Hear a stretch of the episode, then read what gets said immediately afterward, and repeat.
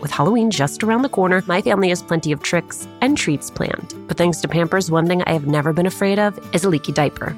Fear no leaks with new and improved Pampers Swaddlers, now featuring a blowout barrier at the back waist that helps prevent up to 100% of leaks, even blowouts. We've always looked forward to getting the girls dressed up for Halloween when they were babies. And with Pampers, we knew that in addition to being absolutely adorable in their costumes, they would be dry, clean, and comfortable. With Swaddlers, you can rest assured that you have superior leak protection while keeping baby skin healthy. Pampers Breathe Free Liner wicks away wetness, allowing baby skin to breathe, while the lock away channels help keep baby skin dry and healthy. Pampers Swaddlers are dermatologist approved by the Skin Health Alliance, hypoallergenic, and free of parabens and latex. Pampers Swaddlers are available in sizes newborn to size 8 and now feature designs with the newest animal characters, Shiloh the elephant and Freddie the duck.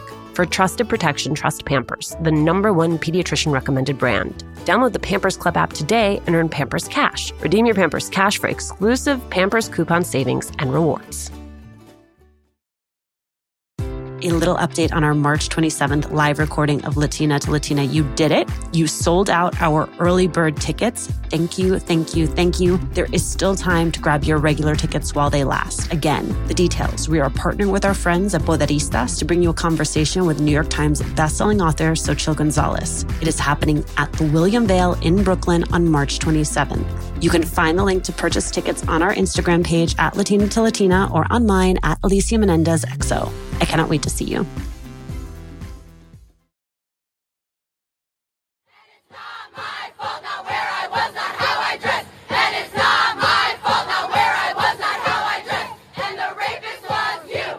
Recognize that chant? It's the English version of the anti rape anthem by Chilean activists that went viral. This version is by a flash mob of more than 100 women performing outside of the New York City courthouse where Harvey Weinstein will be tried for rape. At the front of that pack of women was Nelini Stamp. She's the co founder of the Resistance Revival Chorus and Dream Defenders, and one of the leaders of the Working Family Party. Nalini is that woman who inspired us to ask, how does she do it all? She's here, so let's find out. Nelini, nice to meet you off the Twitter. Thank you. Yeah, nice to meet you too. Thank you for having me, Alicia. I'm very excited. Amazing. Um, what did it feel like to stand outside of that courthouse and then outside of a Trump building and say those words? It felt cathartic. I mean, I didn't really, I've done a lot of actions over the last decade. Mm-hmm. And sometimes you feel you're excited about making the impact, you're excited about engaging in it. But sometimes you're like, well, I've done this a lot. And there was something different um, that happened to me being a, um, a survivor in my own right. Um, being t- being able to point and say, you know, un violador eres tú, like the violator's you, like you are the rapist. Like, um, it was so powerful. Um, and the fact that, especially when we were doing it in front of uh, the Weinstein trial, you know, you had the judges, you had the courts, you had their, you know, it, it, mm-hmm. the story is and the and the song goes, you know, it's it's the courts, it's the judges, it's the cops, like it's the system, right? right? And to say that and to to be there with all of those things was just so so powerful. And then to ride the train, we actually had a woman, we did it on the train as well, and there was an elderly woman who was sitting down and started to cry. Um, and I just, she was right in front of me, and I just swelled up with all of these emotions because I could just only think of what she was thinking mm. as a woman watching all of these women on the subway just packing the subway and and and and, and chanting this and saying it's not my fault the fault wasn't mine, not where I was, not how I dressed. You are the rapist. Where in your own life do these words resonate?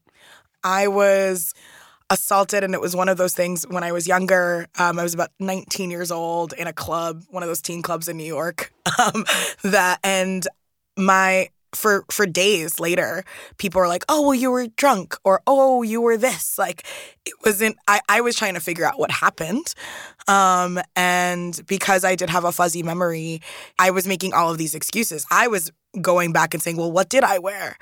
Um, or was I inviting or was I? But at the end of the day, like I said no. I remember that clearly.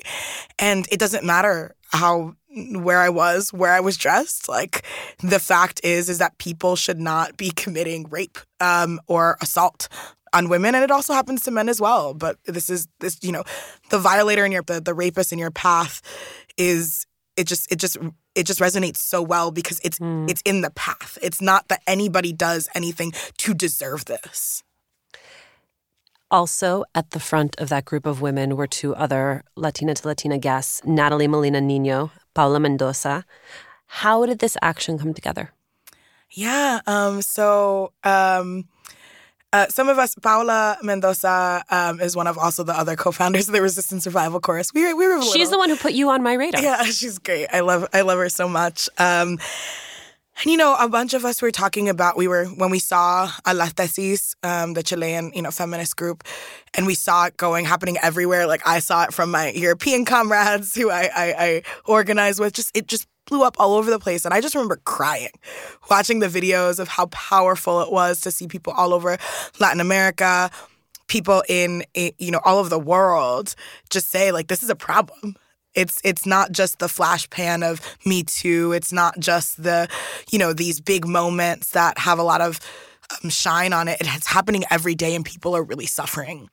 And um, you know, Paula was like, "We should do this," and I've got some people who who, who um, um, to talk to about. And I, you know, Yara, who is also one of the other um, who like helped with the choreography, helped translate it with Paula, was like, "Oh, I would love to do this," and I've got some more women. And then Sarah Sophie Flicker, another one of our co-founders of, of, the chorus, was like, "We should do this out of the Weinstein trial," but we wanted to be respectful to the silence breakers, to the people, to actually the people who are most impacted, not make anything that we did to interfere with getting justice.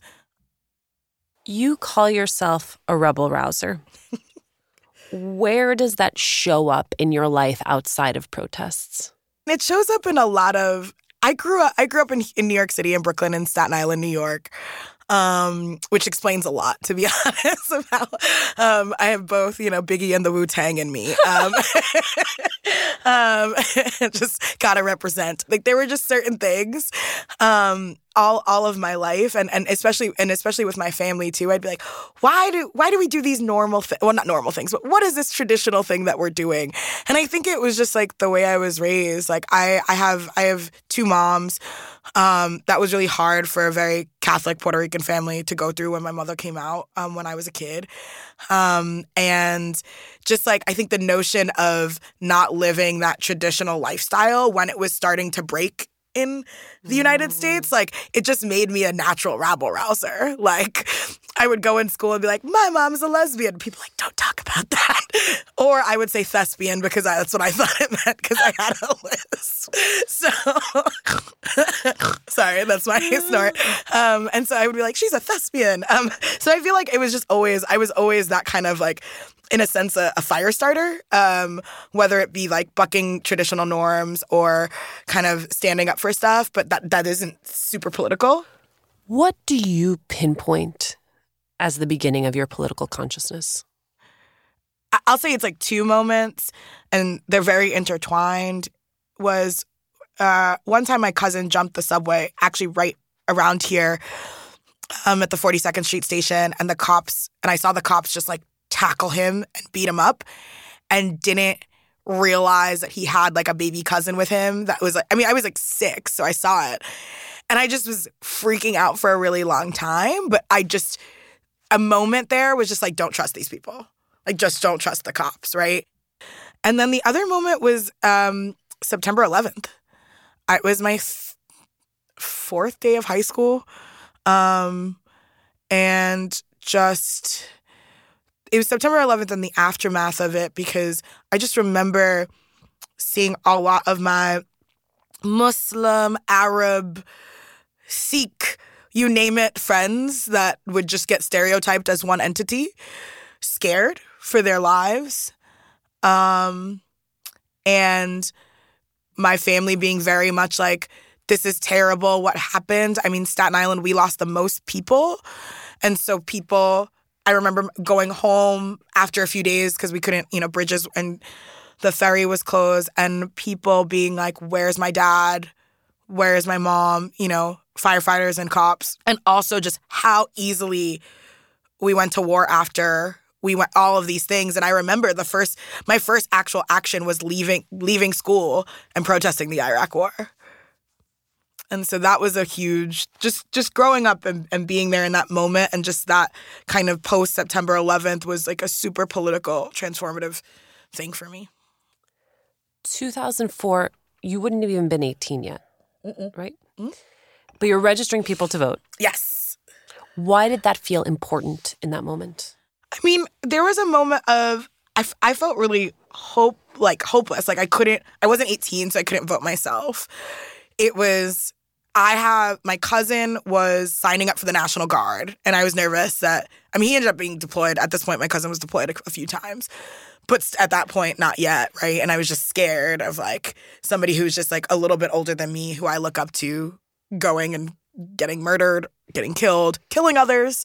The war was just it was really ugly. And and for me, registering people was a way to get civically involved, but also to to say that like this is for my future too, mm-hmm. right? Like this is for you know, I'm just 17 years old. Like I want to see change and a difference. So please register and vote for me.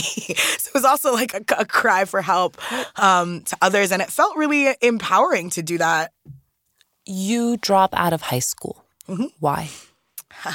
yeah, a lot of things. So I dropped out of high school in 2000, well, officially, legally by record, I think it's like 2006 or I think. Um, um, but I stopped going to school uh, my senior year. And part of it was um, after we got the financial aid, right? Like after we got uh, FAFSA that said, you are not going to get financial aid as part of your application. As part college. of the application to college, right? So applying to college, you you go through the financial aid process. You look at you look at things, and I really wanted to go to a school that had musical theater. I auditioned, I went on a b- bunch of auditions, but when we got our financial aid letter back, I just there's something clicked, like something shut off. I believe that was like a moment that I lost a lot of hope in my future. I was a young uh, teenager that didn't have the help that I needed. The way your story is often written, it contextualizes what you've experienced personally, things like the eviction, in the context of a larger global moment that was happening, that it happens in tandem with the financial crisis. When did you realize that what you were experiencing was not an anomaly? One was like the message of hope and change from Obama, I remember being being very inspired by it. This is two years after I dropped out, but I got my GED finally in 2008 which was I was like really excited. I was like, all right, I'm gonna go to school. And I remember my grand my grandfather wrote me like a, a down payment check of a thousand dollars. He was like, now you gotta get the rest on your own loans. And I was like, all right, I'm gonna go to the bank. Um, and when I went to the bank, uh, they were like, no, we're not giving loans out anymore. This is like mid, this is July of 2008, like July, July, August, I believe. Um, and I was a summer camp counselor, so I didn't have every like day to go back and forth to the bank.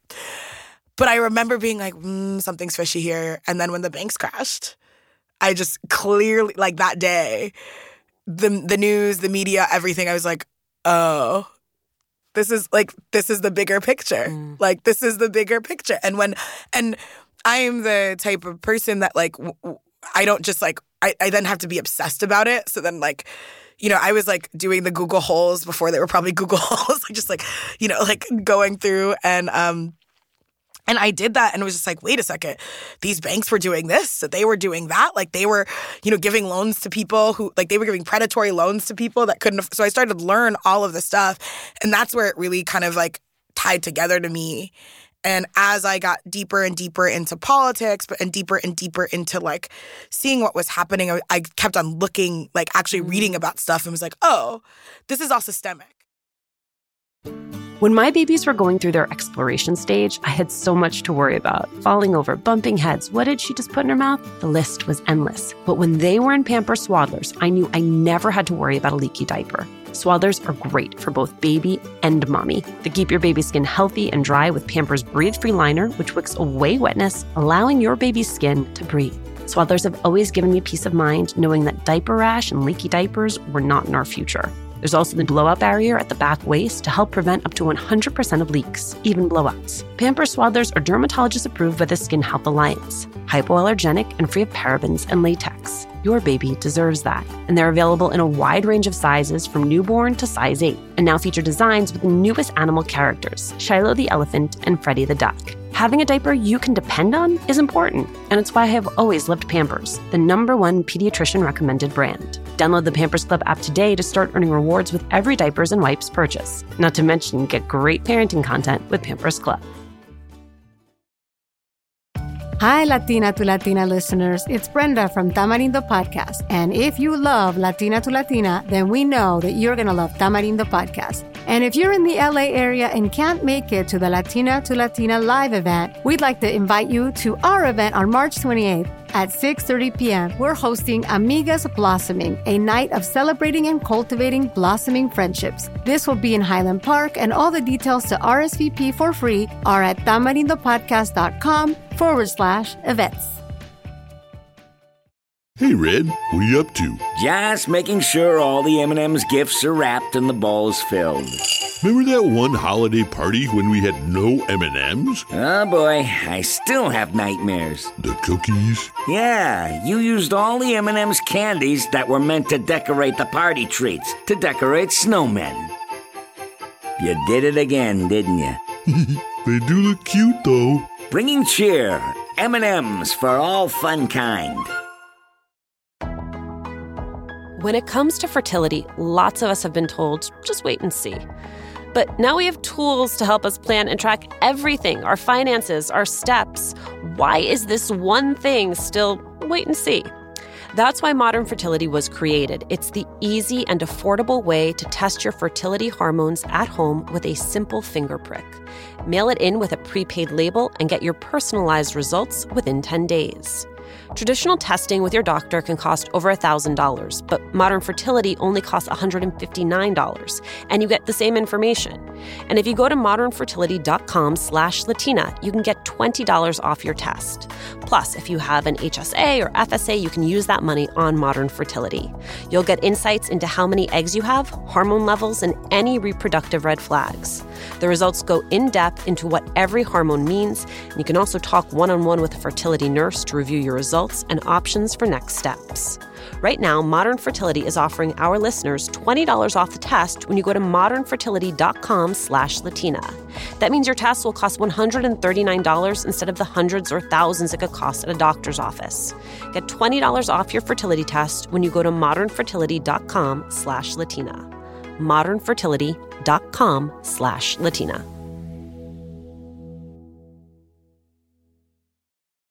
How then do you become involved with Occupy Wall Street? Yeah. Whew. I didn't really get political in anything. And I found an ad on Craigslist that was like, be a part of this like moment of hope and change and all this stuff. And I walk into the Working Families Party office and I went, why does this place look really familiar? I like was looking online for ads. I mean, for for anything to help with the Obama campaign, and I found an online ad in Craigslist, and it brought me to the Working Families Party office like a few days later. But walked in, and they were like, "You're gonna go canvas for, or you're gonna go knock on doors, knocking on doors, which is canvassing. That's what we call it for." Brian X Foley for state senate in Long Island. And I was like, excuse me, I came here to work for Obama. Like, I was, I, it's like, ex- pardon me. um, I was 100% that. Um, and so I kind of, and they were like, okay, whatever, kid. like, and just like, you get in this car, drive to Long Island. And the experience of knocking on doors changed my life. It was just, I was like, you're struggling too? And so that was another moment of connecting it to like that it wasn't that there's like the systemic problem, but that also a bunch of people are suffering. And it's not just, I had for so long in high school and just convinced myself it was me against the world. And so to actually talk to people that were all struggling for a variety things that I had never even heard of before, right? Like not I would I, I was lucky enough to always have health insurance. The people who you know I would talk to that had was struggling with health insurance f- just across the board, right? Folks with different abilities and ability needs and just not getting what they needed and I was like, "Oh." I was like, all right, I don't care if I'm canvassing for Obama or Brian X. Foley for state senate. Like, this place is messed up and we got to do something about it. That's when I was like, this is the place that I'm going to be. At Working Families Party, my best friends now, Mary, uh, was like, hey, do you want to come to these general assemblies on Friday afternoons? And I was like, what time? They were like, three o'clock. We're going to talk about occupying Wall Street. And I was like, no. I remember just like completely dismissing the idea. I was like, you're going to occupy what? Like, all right, cool. And then I would go to these meetings and people were talking about like anarchism and socialism. And I was kind of like, this is a lot.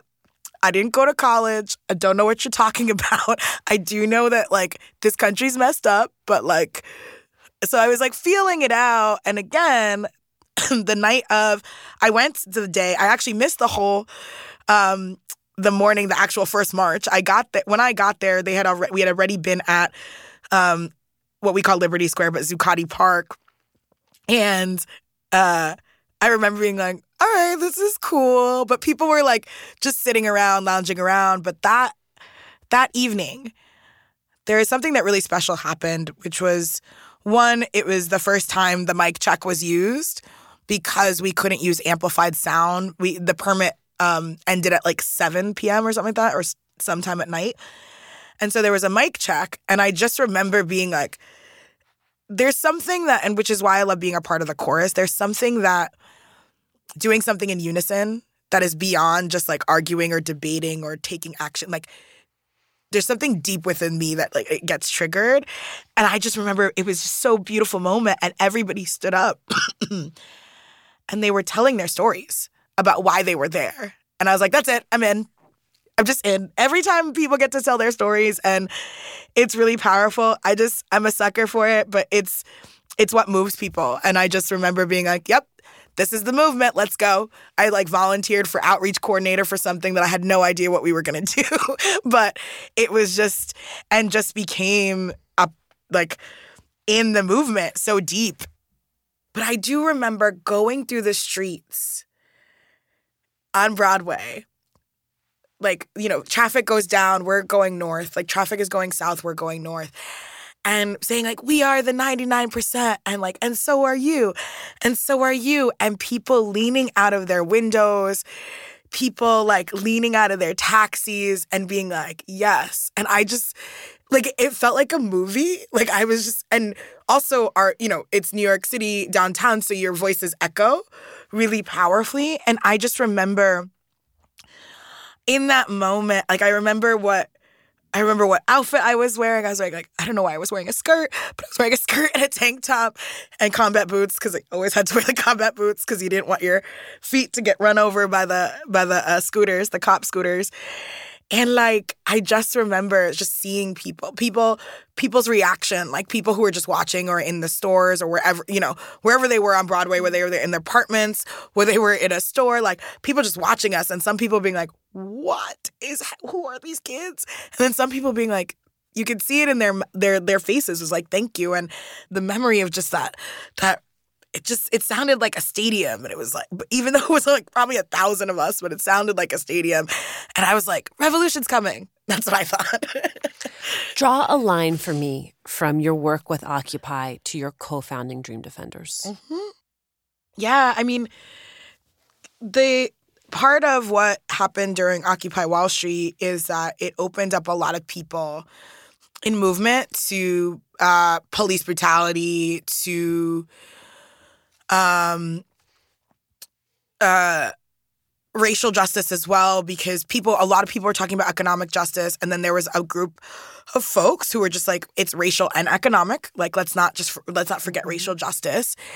Somebody from an organization called me and was like hey can you train these like um, these kids in Florida to um, go and do a direct action around George Zimmerman. I was like, wait, what? It's like, what's happening? like, wait, and, and, let's also just break it down. Yeah, what yeah. a direct action is. Oh yeah, totally. So A direct action is when you, similar to um, when you take physical action, um, and that could be, there's like thousands of ways to do it, right? Thousands of tactics. But when you take physical action to either protest, you can protest a legislation, protest um, an unjust law, protest something that happened that was unjust. And so a protest, like a protest where you march, can be a direct action. A a thing where you block an intersection of the street can be a direct action. And what makes an effective direct action? What makes an effective direction in my direct action in my mind is when you know your target, you know where you you want your outcome to be, and your direct action moves you from moves the target to get to your outcome, right? There's that type of direct action. There's two actually. So there's one that actually moves you closer to getting your outcome, and there's another direct action tactic that moves the public to have more empathy or moves the public um, moves people who maybe were not participating allies to be participating in your action or in your campaign. And we in the summer did a, a, a we're doing a big march mobilization to Bloomberg's house, and when he was at the time the mayor, um, to end stop and frisk. And so people had heard about that work and called me and said, "Hey, there are these. You know, I, I'm sure you heard of George Zimmerman murdering Trayvon Martin." and he hasn't been arrested. There is a group of students and alumni of some of the state schools like FSU, Florida State University, and FAMU, and they want to do an action. Um, they want to march 40 miles uh, from Daytona to Sanford and shut down the police precinct to make sure that Zimmerman gets arrested. And I was like, all right. and I went down to Florida and helped them train them to do a direct action, train them in the safety of like, okay, if you're blockading, how your body can be so that if cop like cops have particular ways of pulling apart people just to make sure that they were okay in their bodies and to show solidarity and during those those three days, all of the people on the march were like, "We should turn this into an organization." Like we were like, "What if we could be the new SNCC?" I remember that was definitely something that we said. Student Nonviolent, Co- Coordinating Committee. Like, what if we could be this new like youth civil rights organization? And that's what brought me. And then two months, I moved down to to Miami and spent a good seven months helping build um, the Dream Defenders. You've dedicated your life to this movement, your young life. I'm sure you will have many lives after this. How can our listeners affect change, whatever type of change they want to see where they are? People think that you need like an organization or a movement to, to affect change. And um, the thing is, is that people are organized wherever they are. Like, you probably have for those folks who have kids in daycare. You have other parents that you are with a daycare community, um, whether you're um, you have a job that you have your colleagues with, um, whether it's a parent group, maybe your students, and you ha- you're in a club in college, right? We're all organized in some sort of way, and in terms of how like how to affect change, it's like whether it's you know you want a stop sign on your block or you want to um, you know, get someone elected or create a different legislation or pass a legislation, it starts with knowing what you want and getting a group of people together to get it done. And you don't need to be doing this for however long people have been doing it. People know how to advocate for themselves. We advocate for ourselves every day, um, whether it be sometimes we advocate for our salaries. Sometimes we advocate for us at the doctor's office. Like we advocate and just taking that and understanding that you can do it with your community and making it happen together.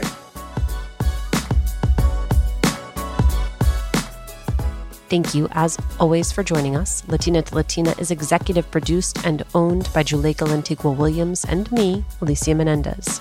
Cedric Wilson is our mixer. Emma Forbes is our assistant producer. We love hearing from you. We really do.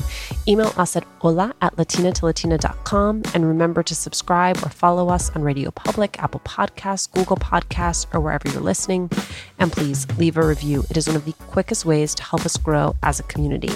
Finally, be sure to follow us on Instagram and on Twitter. We're at Latina to Latina.